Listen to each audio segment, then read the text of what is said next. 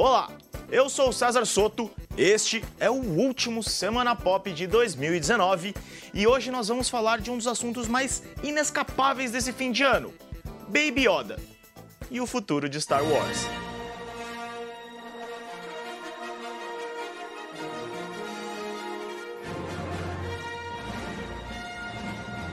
A série The Mandalorian ainda nem estreou no Brasil e mesmo assim muita gente por aqui só quer saber dele.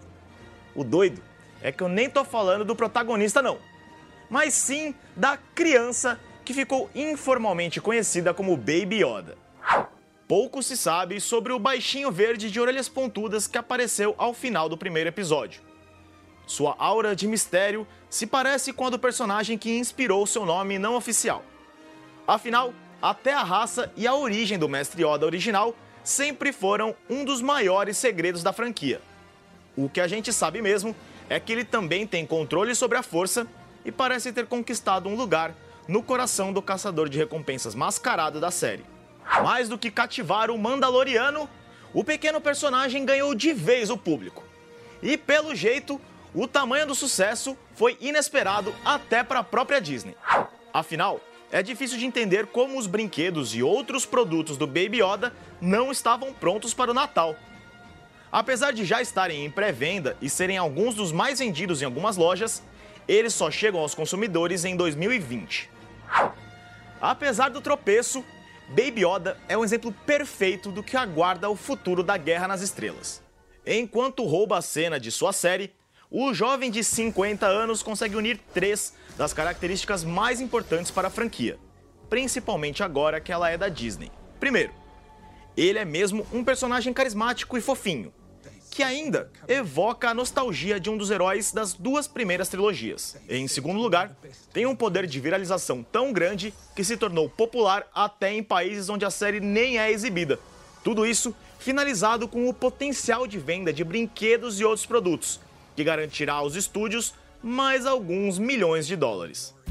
Outro fator que contribuiu para o seu sucesso foi o fracasso, pelo menos entre críticos, do último filme da nova trilogia.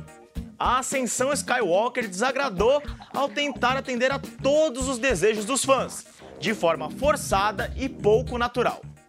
O filme certamente não será a despedida definitiva da franquia, uma das mais lucrativas da Disney, mas muito provavelmente forçará o estúdio a repensar o futuro da série. O novo Star Wars estreou em primeiro lugar nas bilheterias mundiais, mas conseguiu a pior arrecadação de lançamento de um capítulo da nova trilogia. Esses problemas, somados ao fracasso do filme de Han Solo em 2018, são suficientes para ligar um sinal de alerta na empresa do Mickey. Um futuro incerto não é novidade para a franquia criada por George Lucas, que vendeu a saga espacial para a Disney em 2012. Os problemas recentes motivaram diversas mudanças na série. A maior delas foi a troca de diretores em Ascensão Skywalker. Colin Trevorrow, de Jurassic World, deu lugar a J.J. Abrams, responsável pela abertura da nova trilogia.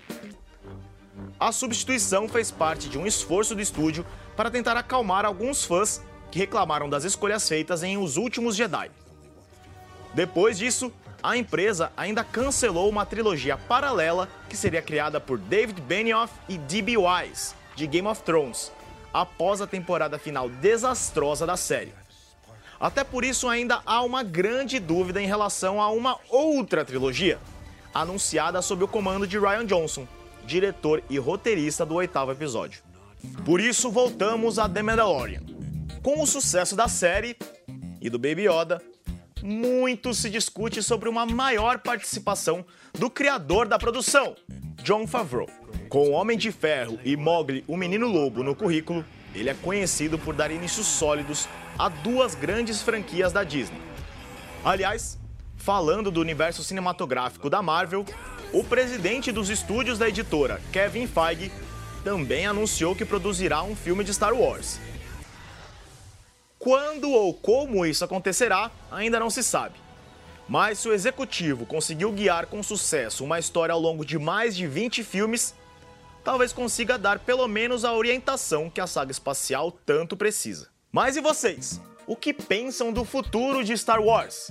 Acham que deveriam ressuscitar os Skywalker? Ou quem sabe entregar tudo nas mãozinhas do Baby Yoda? Depois deixa um comentário lá no G1. E se você está me ouvindo por podcast, não esquece de assinar para não perder nenhum Semana Pop. Até 2020. Tchau!